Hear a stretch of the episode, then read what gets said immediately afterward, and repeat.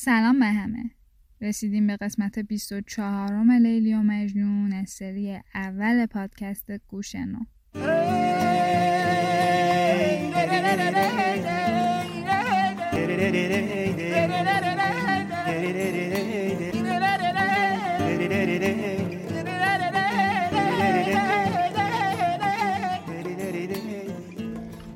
گوشنو پادکستیه که سعی داره گنج های کوهن فارسی رو طوری بازگو کنه که برای همه شنیدنی تر باشه.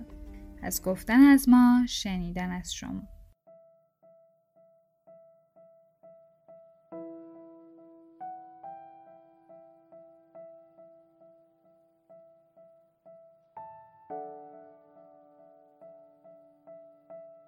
همونطور که تو قسمت گذشته شنیدیم لیلی از حسرت و فراغ مجنون به بیماری افتاد و این بیماری جونش رو ازش گرفت و جمله عرب رو به ازای خودش نشوند بریم بشنویم که توی قسمت جدید چه اتفاقی میافته.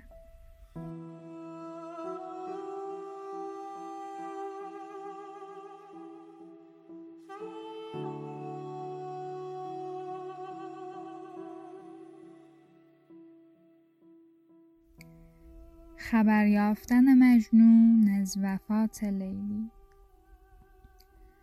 تقراکش این مثال مشهور بر شق چنان نوشت منشور. که از حادثه وفات آن ماه چون زید شکست دل شد آگاه گریان شد و تلخ تلخ بگریست. بی گریه تلخ در جهان کیست؟ پوشید به سوی او سیاهی چون ظلم رسیده دادخواهی آمد سوی آن هزیره جوشان چون ابر بهارگه خروشان.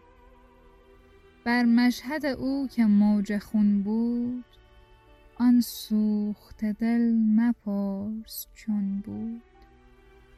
از دیده چو خون سرشک ریزان مردم ز نفیر او گریزان. چندان غم و درد یاد کردش کآفاق سیاه شد ز دردش. وز روضه آن چراغ تابان بگرفت سبک ره بیابان. آمد بر آن ز راه برده تاریک شب چراغ مرده. مجنون که نشان رنگ او دید وآن شورش حال تنگ او دید. گفتا چه رسیدت ای برادر کز دود نفس برآری آذر؟ رخساره چرا تباه کردی؟ دراعه چرا سیاه کردی؟ گفت از پی آنکه بخت برگشت و اندازه کارها دگر گشت. بارید به باغ ما تگرگی وز گلبن ما نماند برگی. لیلی شد و رخت از این جهان برد. با داغ تو زیست هم در آن مرد مجنون کتاره خورده بر دوش کآن زلزله دید ماند بیهوش. چون صاعقه خورده ای برافروخت زآن برق هم اوفتاد هم سوخت. چون کوه به کوه دشت بر دشت گریان و جزع کنان بسی گشت. از زید نشان تربتش جست. وآنگه چو گیا ز تربتش رست. چون دید جمال تربت از دور افتاد چنانکه سایه از نور. غلتید چنانکه مار غلتد یا کرم که زیر خاک غلتد در شوشه تربتش به صد رنج پیچید چنانکه مار بر از بس که سرشک لاله گون ریخت لاله ز گیاه گورش انگیخت. خوناب جگر چو شمع پالود بگشاد زبان آتش آلود.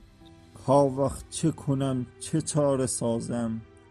کز درد چو شمع می گدازم. سروی ز چمن گزیدم آزاد دست اجلش به باد برداد بشکفت بهاری از درختم دردا که نگه نداشت بختم. یک دسته بنفشه داشتم چست. پاکیزه چنان کز دلم رست. بیدادگری ز من ربودش. من کاشته بودم او درودش. وانگاه به دخمه سر فرو کرد. می گفت و همی گریست از درد. کای تازه گل خزان رسیده. رفته ز جهان جهان ندیده. چونی ز گزند خاک چونی در ظلمت این مغاک چونی. آن خال چو مشک دانه چون است وان چشمک آهوانه چون است. چونی ز گزندهای این خار چون می گذرانی اندر این غار. در غار همیشه جای مار است ای ماه! تو را چه جای غار است؟ بر غار تو غم خورم که یاری چون غم نخورم که یار غاری. گر دور شدی ز چشم رنجور یک چشم زد از دلم نه ای دور. گر نقش تو از میانه برخاست اندوه تو جاودانه برجاست. رفتی تو از این خرابه رستی در بزمگه ارم نشستی. من نیز چو برگشایم این بند آیم به تو بعد روزکی چند. جاوید بهشت جای بادت جان در حرم خدای بادت. در گفتن حالت فراقی حرفی ز وفا نماند باقی. می‌داد به گریه ریگ را رنگ می‌زد سری از دریغ بر سنگ.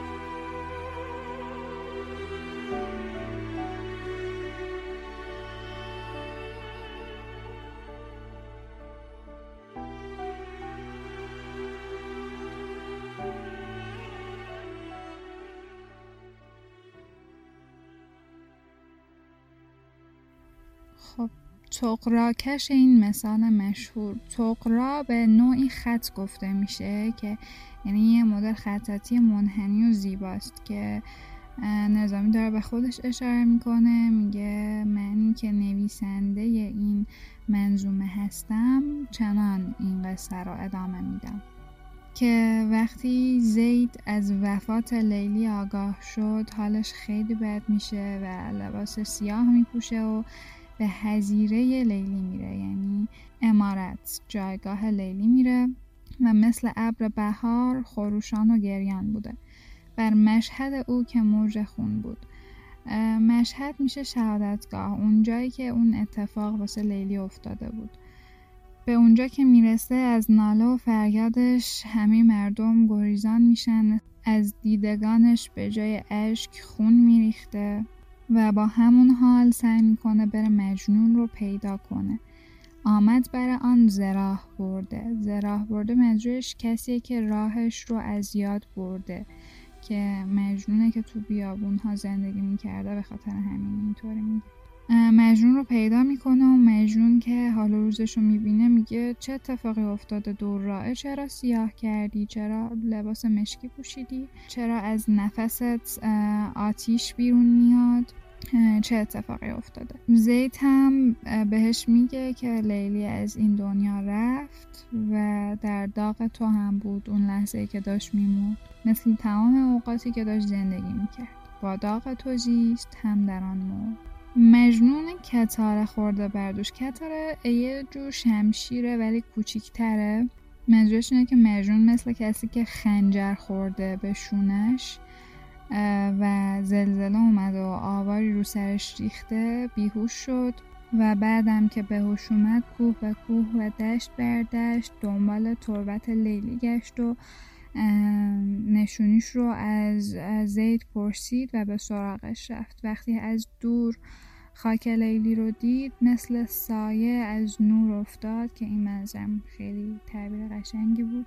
در شوشه تربتش به صد رنج پیچی چنان که مار برگنج شوشه به معنی سنگیه که روی مزار می‌ذارن.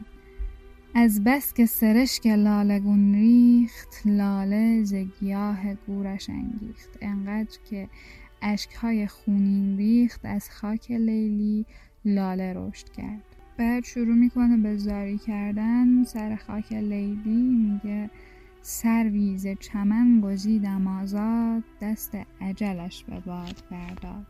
میگه من سروم رو از چمن از زمین اسارت آزاد کردم ولی دست عجل اون رو از بین برد که اشاره داره به همون رها کردن لیلی توی اون خیمه.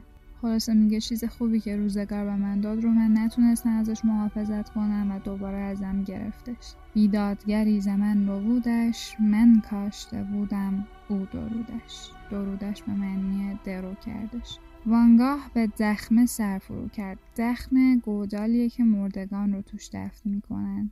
سرش رو فرو می‌کنه اونجا و دوباره با لیلی حرف می‌زنه. بهش میگه که حالت اونجا چطوره؟ از گزنده خاک چطور می‌خوای خودت رو در امان نگه داری؟ در ظلمت این مقاک چونی؟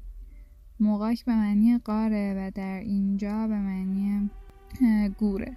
آن خال چون مشک دانه چون است وان چشمک آهوانه چون است. میگه اون زیبایی هایی که تو داری زیر خاک چه بلایی داره سرشون میاد؟ بر قار تو غم خورم که یاری چون غم نخورم که یار قاری قار اول اینجا منظور همون دوباره گوره و یار قار اشاره داره به ابوبکر که سه روز توی قار با حضرت محمد موند و از اونجا اصطلاح یار قار بین عرب زبان و فارسی زبان مشهور شد. به معنی رفیق شفیق دلسوز و همراه. گر دور شدی ز چشم رنجور یک چشم زد از دلم نه دور یک چشم زد یعنی یک چشم به هم زدن هم از دلم دور نمیشی. حتی اگر از جلوی دیدگانم برای همیشه رفته باشی. بعدم بهش میگه که حالا اشکالی نداره تو از این خرابه راحت شدی. و الان در بهشت و ارم نشستی. من هم بعد چند روز پیشت میام. امیدوارم که بهشت جاویدان نصیبت شده باشه و در حرم خدا جا گرفته باشی. می‌داد به گریه ریگ را رنگ می‌زد سری از دری بر بعدم میگه دیگه حرفی باقی نمونده و به گریه کردنش و خودزنی کردن ادامه